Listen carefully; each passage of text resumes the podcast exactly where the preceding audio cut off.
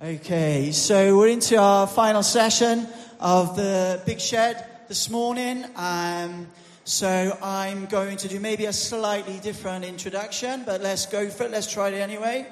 Okay, here we go. So, ladies and gentlemen, I'll try that again. Ladies and gentlemen, in the Big Shed, representing the country of Canada. I'll do that again. In the Big Shed, representing the country of Canada. Wearing the coolest shirt you've ever seen. Kind of. The heavyweight, I mean middleweight, pastor of the world, the Canadian crusader, Joel Turner. Let's give him a round of applause. Hey, amen. Brother. Hey, what about that? The sound, the sound team put me up to that. Did they? Thanks, guys. Appreciate that. Yeah, they slipped me a tenner, and so so that's my. That's all it took. That's all it took. That's my curry sorted for tonight. So um, Joel's got a book coming out soon. Um, so check in with the um, our info team to find out more about that book. We're really excited for that coming out soon. And Joel, I'm going to pray for you. Thanks, We're going man. to be a lot more mature now. Uh, Father, I pray for Joel, Lord. I just thank you for his ministry, Lord. It's so brilliant to have him with us, Father, this week, ministering throughout the week, Lord. And I just pray a blessing on him, on Joel, Lord, as he, um, you know, facilitates, gives us your word, what you have to say for us. And again, open all our hearts to receive from you this morning. In Jesus' name, amen. Amen. Give it up for Gareth right here. Come on now. Dude, you should take the hat off. Be proud of the haircut you and I got yesterday. Okay. How are you guys doing, Creation Fest? Survivors. You're the survivors, right? The others are like, and we're gone. We saw the thunder, the storm, and the rest of you are like, no, I have Jesus. Give yourself a hand. Come on now. This is no word of a lie. I got pulled aside uh, early yesterday morning by the organizers, the leadership team here. They said, Hey, Joel, do you have a minute? I said, Sure, what's up? They said, Hey, um, upwards of 50 mile an hour winds are coming, and, uh, you know, potential trees, death, cats flying everywhere, which I don't mind. I'm not a cat fan, but um, they said, Right, and that's sorry, there's five cat lovers over here. Okay. Dog people, where are you at? Sorry. Grace to you. Okay, listen. Um, and so they said, yeah, 50 mile an hour winds, likely there'll be death. Um, and so it's right in the middle of your sermon. And, uh, well, I've worked, this is my fifth creation fest, you know what I mean? So I know when someone's, what we would say in Canada, pranking you, or, uh, how do you say it here? Pulling your leg. Is that, did I get that right? What is it? Okay, perfect. Getting stitched up. Okay, whatever you say here. Anyway, so I honestly thought she was joking. And in my mind, I'm like, yeah, yeah, okay. I'm sorry about what I did three years ago to a bunch of the leaders. But listen, she's like, no, it's true. And so what's going to happen is everyone's going to cram into the back. There'll be kids everywhere, babies flying in the air, running ladies screaming, you know. And, and I was like, this is a joke. She goes, no, it's not a joke but it'll go great, right? Because you do improv. I'm like, listen, improv is built around chaos. Preaching is built around no chaos. So that's a misnomer to think the guy with ADD does well when there's like someone running on fire and babies flying in the air and cats and stuff. That is just not true. So anyway, I've asked the security here if somebody does get up and start running, just uh, there's sniper people in the tower with sedative darts. So, sedative darts, that's what we do at our church because I'm so easily distracted. So, if you see someone jump up, don't feel you have to do it. There's people on staff, red dot on the chest, and, and then you'll just see a lot of this during the service. Open your Bible. Oh. okay. So, anyway, so don't worry about that. Let's all just focus on God's word, right? And for kids, if you decide you want to be loud and crazy, we're going to play a game. Who knows what this is? Kids, where are you at? It's an activity token, right? I've heard with this token, you can get like a unicorn thing on your head. Okay, so the quietest kid in here gets this at the end. Don't forget. Teenagers are like, what about us? All right, five quid to the quietest of you. Parents are like, what about us? Are you going to have a free signed book? Okay, here we go. Uh, let's turn to Ephesians 6.10 as we wrap up in God's Word today. And I loved asking for a napkin because I'm bald and sweaty.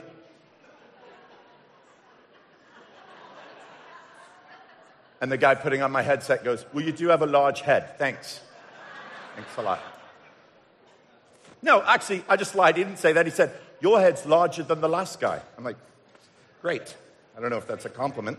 All right, Ephesians 6:10. Let's dive in as we close out this incredible book. Listen to this. So let's just kind of hush for a moment as we hear God's word. Finally, my brethren, be strong in the Lord and in the power of his might. Let's just pause and pray. Father, we pray right now that you would remove the distractions, that you would zone us in to what you have to say to us. Come, Holy Spirit, and be the speaker today. That's my desire, Lord, to get out of the way and let you minister in the way that only you can do. Lord, you love everyone here. And Lord, those who are listening on live stream or later on podcast or DVD or something, Father, would you just pour out your favor on each and every person as they see the battle before them and that we have a great, victorious victor. And we give you all the praise and glory, Jesus, in Jesus' name. And all God's people said, Amen. I want to tell you a couple weeks ago, I was praying at our church offices and uh, I'm on the second floor, and I'm in this room, which we call Grace Hall, and I've got my prayer sheet out before I'm going to preach on a Sunday. I look out the windows. We have these windows that overlook the city. It's super cool. And I'm kind of just praying, and I'm praying away. And there's a parking lot on the left side. There's an open field in front of my uh, all the windows, open field, and then on the left we have this parking lot with a curb that's about that tall. Why is that important? Here's why. I look down and I see this cute little bunny, maybe this big little floppy ears, big eyes. And he's just like walking across the parking lot. And I'm thinking, aw, it's so cute, right?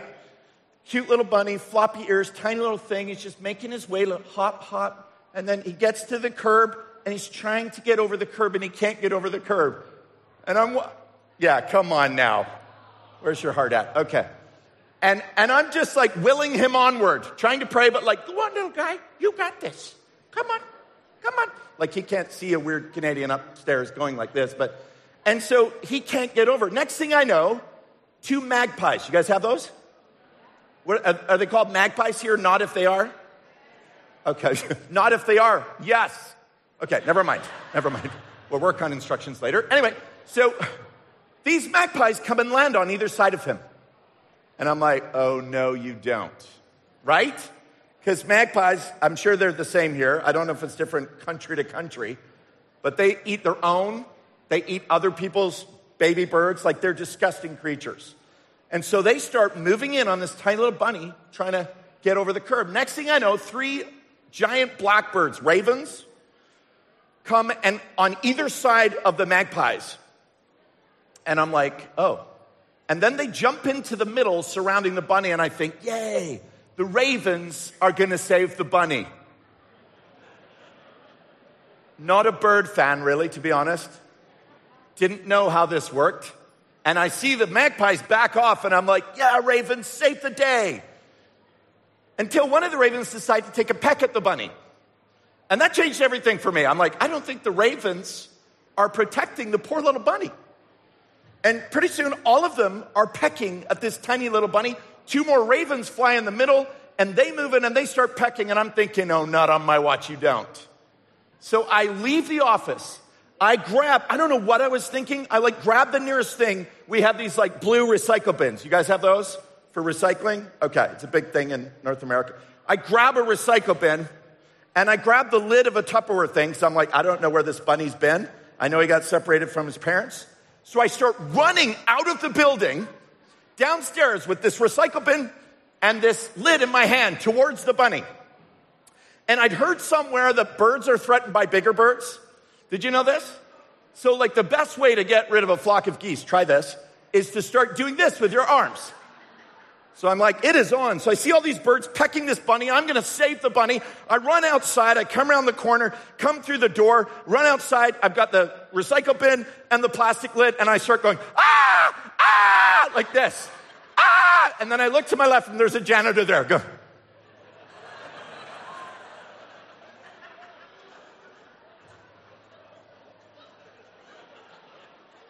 You're right, Pastor Joel. No, he didn't have a British accent. I don't know why I did. I'm translating. And I was like, yep, doing fine, Arthur. And I just ran, and all the birds took off. And I grabbed this little bunny, I put him in the recycle bin, and he looked up at me in the bin, like with these big eyes, like, thank you. And I took him around the corner, I dropped him into thick grass, and I'm not joking, it's like a scene from the movie. He took two bounces, he's got peck marks on his back. He took two bounces, and then he looks back.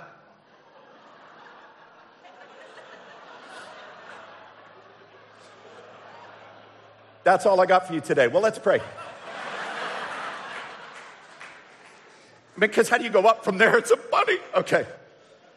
And I was like, You go, bunny, you go. Jesus is with you. Anyway, the point is, we are in a battle. How many of you could say in the last year you feel like that bunny? You had an enemy surround you, they were moving in, they were moving in, and then all of a sudden, boom, something else bigger came, and you're like, oh, I'm, I'm out of it. Anybody? And then all of a sudden you're back in. And it's even bigger the second time and you're done. You're like, that's it. I'm tapping out. And the picture I want to get for you today is that God has provided a way, not just in the times where He does it because He's gracious to swoop down, pick you up, and say, I got you. But He's actually provided a way in the battle that you're in to invite Him to fight for you and with you. Take a look at the scriptures. We are in a battle. People have asked me if there's one thing you could give the life of every Christian on earth, what would you give them? If there's one thing you could get every single Christian on planet earth to do consistently, you know what it is? Pray the armor of God. Oh, you're saying that because this is the passage you're teaching. No, when I got called and said, You're, you're doing the, the passage on the armor of God, I was like, That is literally my favorite passage in the, all of Scripture. And it's literally in counseling the most common thing I'll say to somebody is, Are you praying the armor of God? Are you dressing for success? Are you getting dressed spiritually before you get dressed physically? Are you going into this battle that you're in in battle mode or in defeat mode? This is huge. And listen, I grew up, I have a British family. Okay, who has a British family here? Anyone? Oh, good. Okay. Yeah. I have an English mom. I bring her everywhere I go. She's right over there. Okay. You always should have an English mom, a token English mom. Wherever you go. But I mean, wouldn't you be honest? I'm just speaking of myself here, but hands up if you can identify. Some of us English people, we're a little negative at times. Yeah? Help me out here, right? I mean, we start our day in our family growing up in England. You'd be like, here's something on the news. And right away, everyone chimes in. That's rubbish, that. Right? Right? That's ridiculous. Brexit. Why can't they fix it, not break it? Like, whatever. You know what I mean? What is the deal? Like, it's just, we go negative on everything, right? It's like anybody that supports a football team, 99% of the time you're talking about what's wrong with the team, not what's right. Right?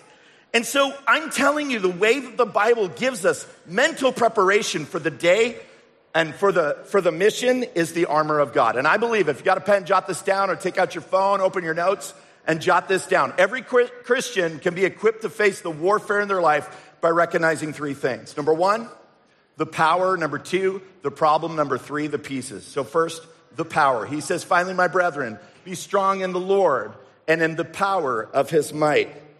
So here we are at the end of the letter in which Paul's carefully established our wealth in Christ, our walk, and now finally our war. And what must we do? Before anything else, we recognize the power that is available to us in Christ Jesus. He literally says, be strong in what? Yourself? Your job? Your career, your financial balance, your relationships, your skills? Nope. He says, be strong in, in the Lord and the power of his might. And I love this. You see, the word might translates as present force, like a guy with huge muscles standing right in front of you. Anyway, I think you get the point. It's a display of or a reserve of strength, catch this, regardless of whether they're used or not. Okay, that's what might means. It's power that's there on display, whether it's used or not. But then he says the word power in this verse. Power means to exercise the might. Now you put it into action. Let me demonstrate. I have an eight year old son, his name's Cruz, and he has a total fixation with my biceps. I know, I know. I know. Some of you are like, why? But up close, it's a lot more understandable. Anyway, just saying and then one of those. Okay, anyway, the point is, he's just at that age, and I don't have the heart to tell him that daddy can't lift a house when he says that. I just go, well, maybe I could, son. You keep believing. But he's like, he's like, Dad, your, your biceps are awesome. And my wife rolls her eyes, which she does a lot. Um, and, and, but here's the deal. He doesn't want to just look at muscles. He wants to fight, right? He's like, let's put him into action. Let's wrestle you and me or, or me and my brother versus you, dad. And so we fight it out. Well, that's the picture of this verse. It's power and might. It's recognizing God has all the power, but the might is putting it into action. It's actually doing something, not just going, oh, our God is awesome. Our God is awesome, and He's equipped us to be awesome next to Him and to let Him be awesome in our presence. One of the major issues, I believe, in the modern church is we seem to be really good at recognizing the power that is in front of us. Please hear me, but not accessing it. I don't want to just watch the power of God. I want to war with the power of God. Amen? And check out this uh, water bottle right here. If you will, this is a picture of your strength. This is your strength right here. All this, you're like, oh, it's a full water bottle. Yeah, this is me. This is me. God's strength in comparison, church, is like the English channel. Okay? And so when you actually start thinking about, I'm in spiritual warfare, if you will, the great issue of spiritual warfare for some people is that they actually believe it's their job to fight it. It's not, it's to access it. You know, when you have a bully in the playground, the temptation is go fight the bully, but that's an unfair fight. But I always tell people here's the basis of all spiritual warfare you don't fight the bully, you go get daddy. You run home, you go, Daddy, there's a bully, I'll take care of it. And that's how it is. And we got all these Christians that are trying to fight the war on their own strength when they should just run home and get daddy. And that's what he's telling us here. Be strong in the Lord and the power of his might. So that's the first thing is the power. What's the second thing? Second thing is the problem. Look at verse 11. Put on the whole armor of God that you may be able to stand against the wiles of the devil. For we do not wrestle against flesh and blood, but principalities, powers, rulers of the darkness of this age, against the spiritual hosts of wickedness in the heavenly places. Therefore, take up the whole armor of God that you can withstand in the evil day, and having done all to stand.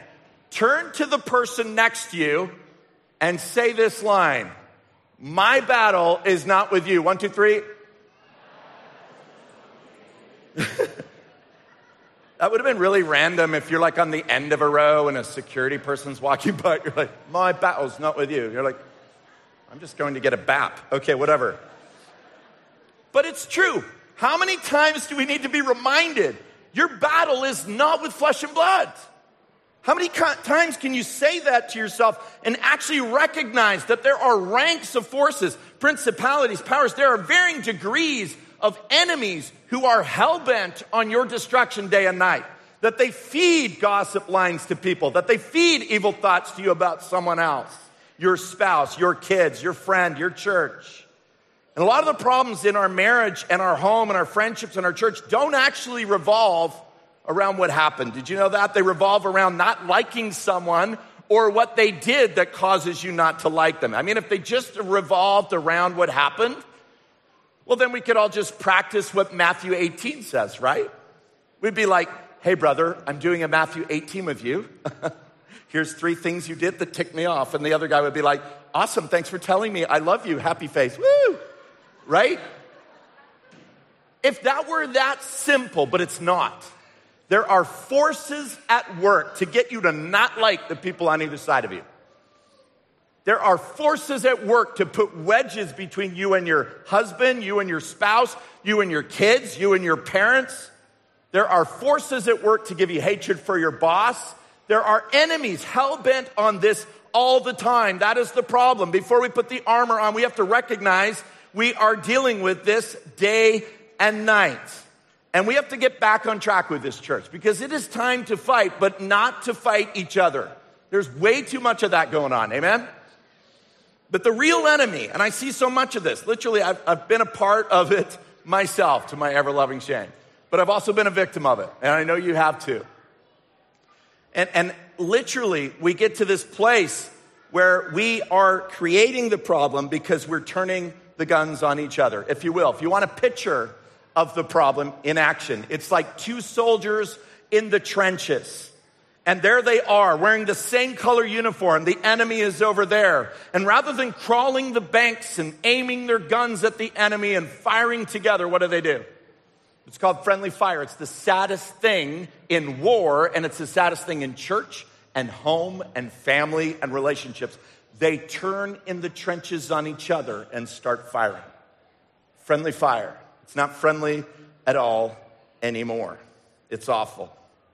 Your battle is not against flesh and blood. It's not a fleshly war, it's an unseen war. It's not with your government, your boss, your marriage, or your kids, or your football team because they didn't buy the players you wanted in the transfer window. Sorry, Liverpool fans. All right, no, it is with spiritual powers that are unseen and wage war against you every moment. The first is power, the second is the problem. What's the third? I love this the pieces. The pieces of armor. Check it out, verse 14.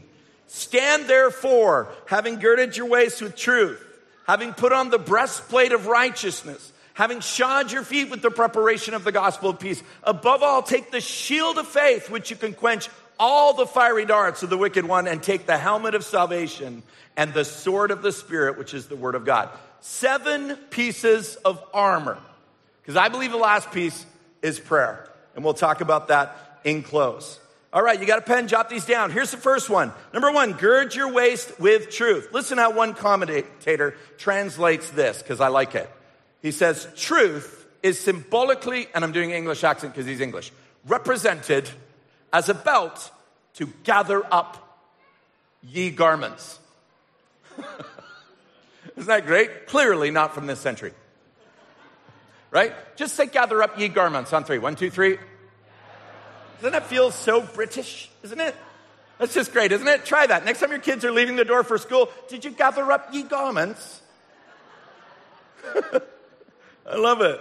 Let me say it in Canadian. Dude, your pants fell down, try a belt. That's what it means. A? Okay, that's just, that's how we, thank you. Yeah. But this is so important. Why? Because, you know, this is the most overlooked piece of the armor of God, I think. I pray the armor of God with my boys when we go somewhere in the morning and it's just me and the boys. Sometimes I'll do it with the whole family on a road trip. And I'll say, okay, everybody, shout out a piece of armor. And it's kind of a free for all. You pick first who's praying which piece over our family for the day. Now, let me, let me just say this. Do any of them shout out the belt first? Oh, no, no, no. What's the one that my boys shout out? Anybody? The, yeah because you have boys too. All right? Anyone have more than two swords in their house right now? More than three swords? More than five? Okay, all right. You get it. And when you pray the armor, they're like, Dad, uh, uh, no one, never, never once. Okay, token, token for that child right there. Token, okay. Never once have they said, Dad, I just want the belt so that my pants fall down, don't fall down. Never once. Never once. It's, it's time for a resurgence of the belt, you guys. Here's why. Because listen what's happening in our day and age. There's a move away from truth. You know that, right? The number one temptation of a preacher or pastor or minister or teacher today is to soften the word of God. Number one. And so the belt of truth becomes so important for the Roman soldier. It's what tied everything together. It was all connected right here in this kind of buckle system. You would gird up stuff and then you would lock it in. Without it, everything fell apart. Now think about that. If your pants fall down, it's embarrassing. Okay? Are pants underwear here? They're not, are they? Oh, darn it. I did it again. Wow. You guys are like, cover the children's ears. Sorry. Your trousers. Good. All right. It's PG again. Okay. So sorry. I should have proofed that one.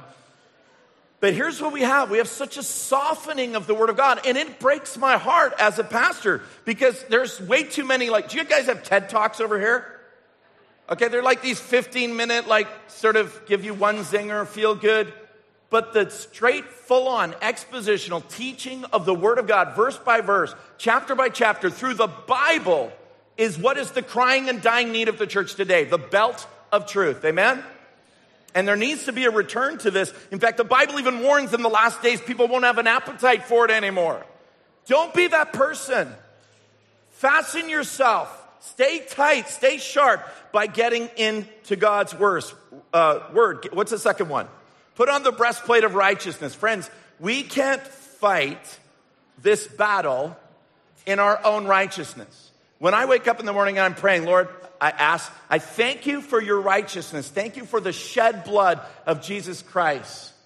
Thank you that there's nothing in me that is righteous except for your shed blood. And, and you can't, sir, some people, they think I'm going to fight Satan spiritually by, you know, because I'm skilled. I can do that.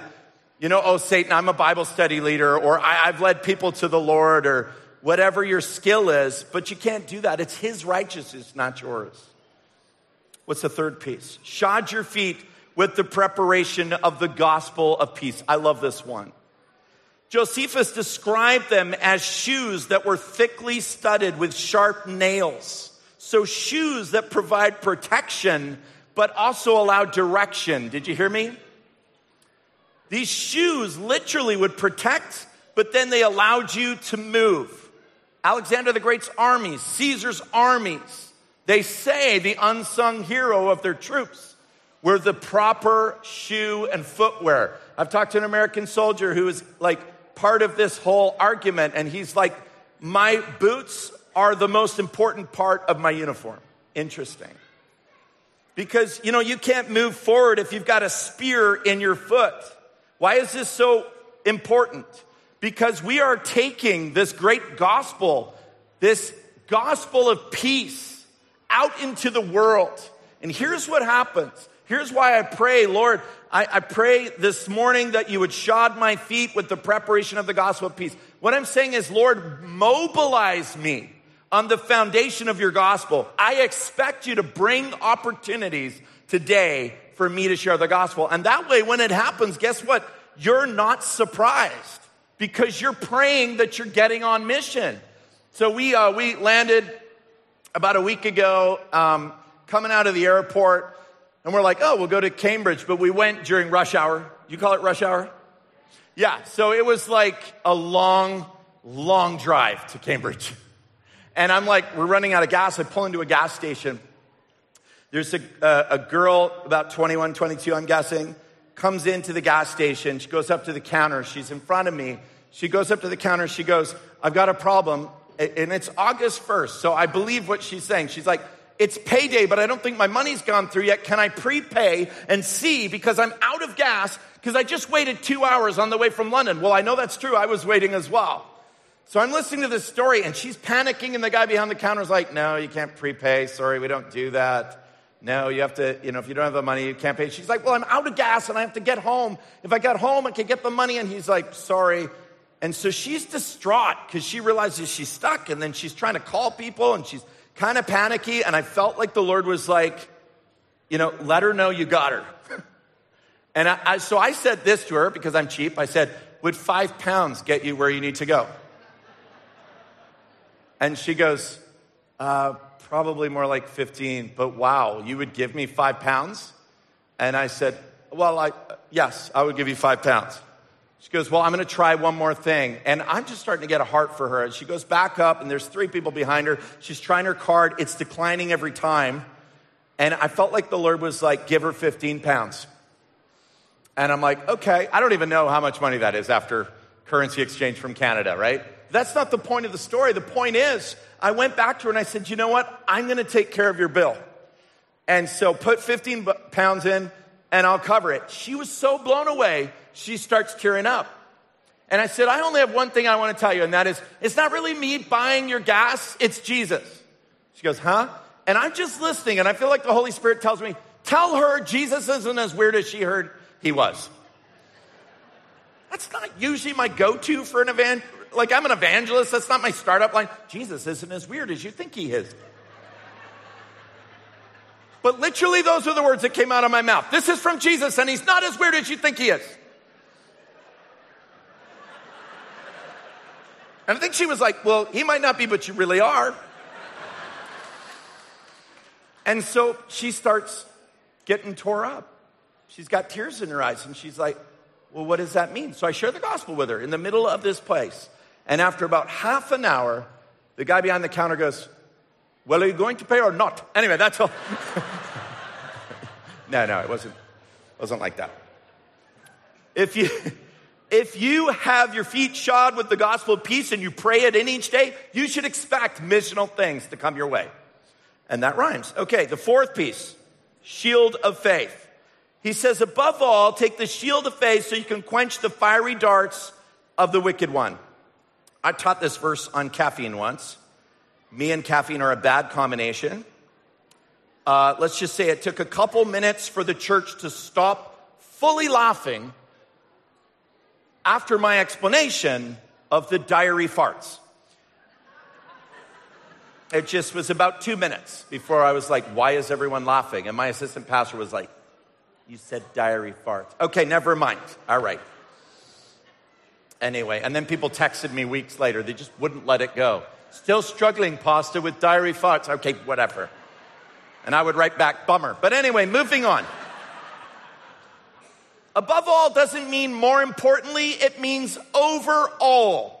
The idea is that faith, friends, must be over all that we do. And this is so important. Why? Because usually in our humanity, we start our choices with logic first. Makes sense, right? Like uh, I do an Israel tour every couple years. You should join me next March if you want to come. Selfless plug.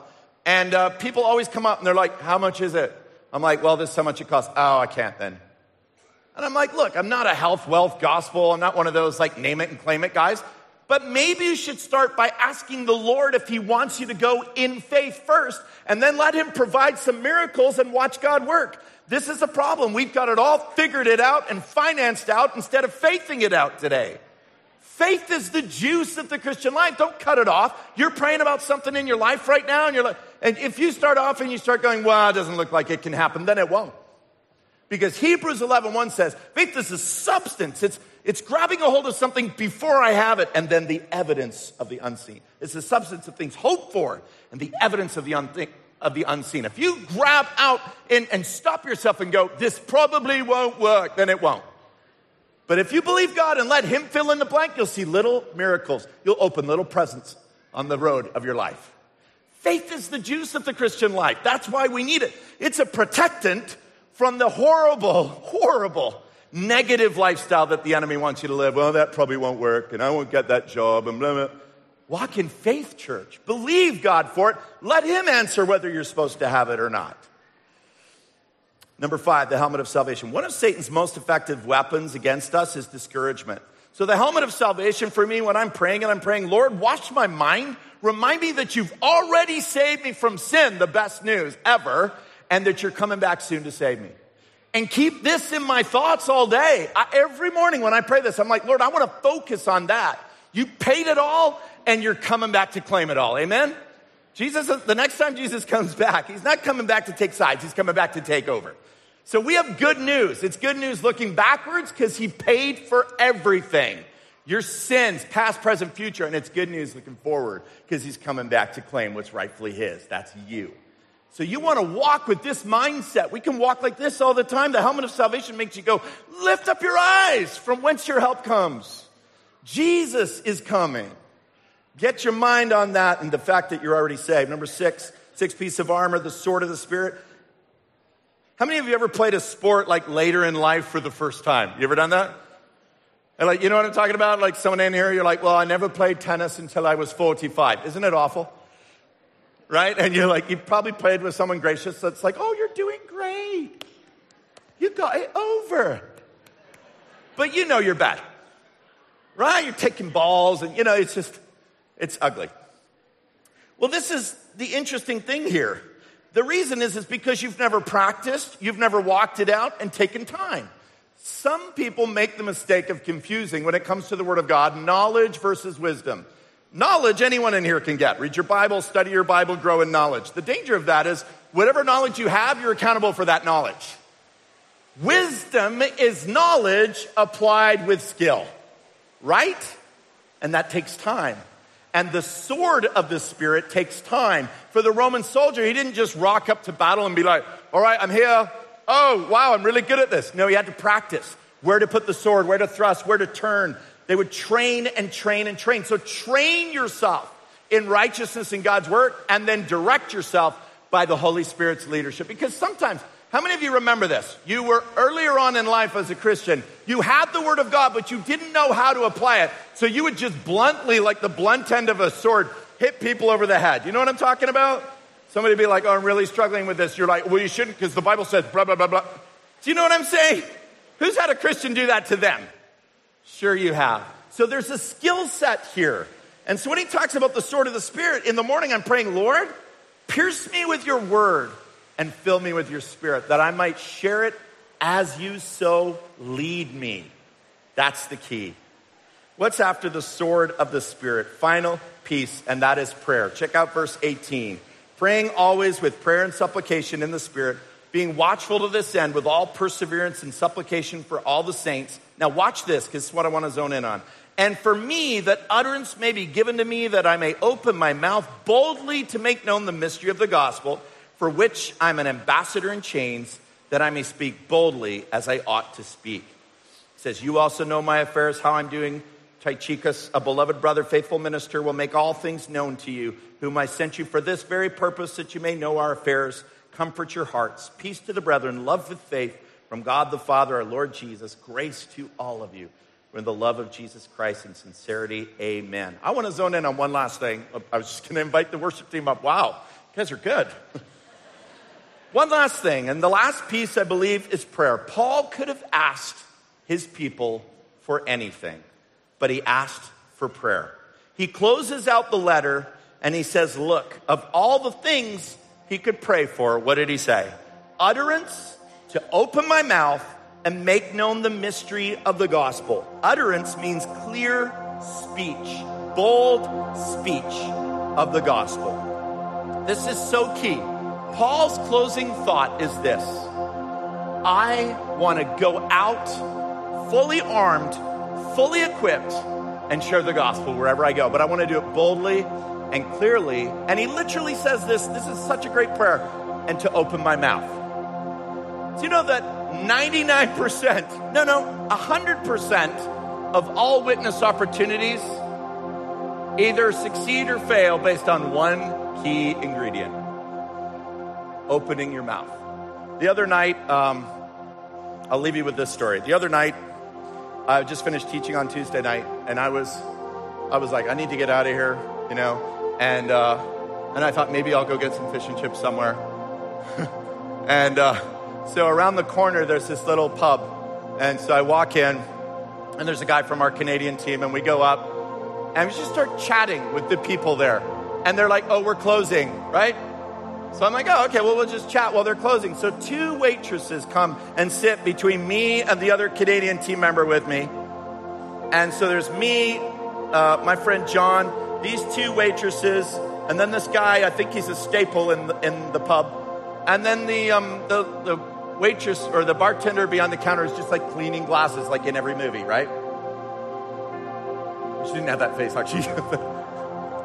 no. And so, you know what? I thought, you know what? I'm tired, but I prayed in the morning the armor of God. So I prayed for the shoes of the gospel of peace. And I prayed that God would give me utterance. I do every morning to make known boldly the mystery of the gospel, to make it clear. And so I start sharing Jesus with this all, all the remaining people in the pub. and the guy on the end, he says something like this, and I won't say his name. I asked everybody their name, and and, uh, and he said, You know what? I would trust in God, except for the fact that I was born with a disability. And, uh, it, you know, younger in life, a Christian told me that that was because of the sins of my father and that uh, I'm cursed because of my parents' sin. So, what kind of loving God would do that? And that's when I turned off from the Christian faith. Said, I have a disability, and so if that's how God works, I don't want anything to do with it. I know it's getting loud, but I want you to hear this final point. Please zone in with me on this. Now, you know how it is. When you're led by the Spirit, the sword of the Spirit, which is the Word of God, then you can ask God and He'll give you in season the right words. And I said to this guy, I said, listen, bro, you've got a physical disability. I'm sorry for that. We live in a fallen, broken world. I have tons of disabilities. And the guy on the Canadian team next to me was like, yes, he does. I said, I've got, they're more mental and spiritual and verbal and but listen, someone lied to you. That's not what that verse in the Bible means at all. Jesus came along, saw a blind man, and said, Who sinned, this guy or his parents? Neither, but that the glory of God might be manifested through his life. God wants to manifest his glory through your life. But if you just blame him, he can't do that. It lifted. And this guy, he's in his 70s, and his whole countenance changed. It's like he never had this one thought now the two girls in the middle, the waitresses, start going, Well, what about Buddhism? And we have this great conversation. And I'm like, Well, here's the problem with Buddhism, no offense. And the girl goes, I've never thought of that. She's like, I did actually find out that, that you know, Buddha himself, you know, prophesied he would be a king one day, and the prophecy never came true. And I said, Yeah, but Jesus had 400 about his life, and they all came true. And then the bartender, praise the Lord, yeah. Then the bartender, she goes, I am absolutely baffled in a good way. Guys, this is the power of the gospel. This is why you get dressed for success spiritually in the morning, because God wants to use you in the most crazy scenarios to bring Jesus to a dying world that's in need. And if you want to be used in that way as we close out our book in this conference, would you stand where you are? I want to pray for you right now before we close in worship. If that's you, you say, I want to be used in this way. I want my utterance to be clear, to be bold, to be used for the glory of God. Then just stand where you are right now. Let's do something. We haven't done this this week. Let's do something. Awkward but family. Ready? Now you're scared. you're like, will we get taken out by a sedative dart? No, you won't. Put your arm around your brothers and sisters. Let's pray for each other right now as we close in worship.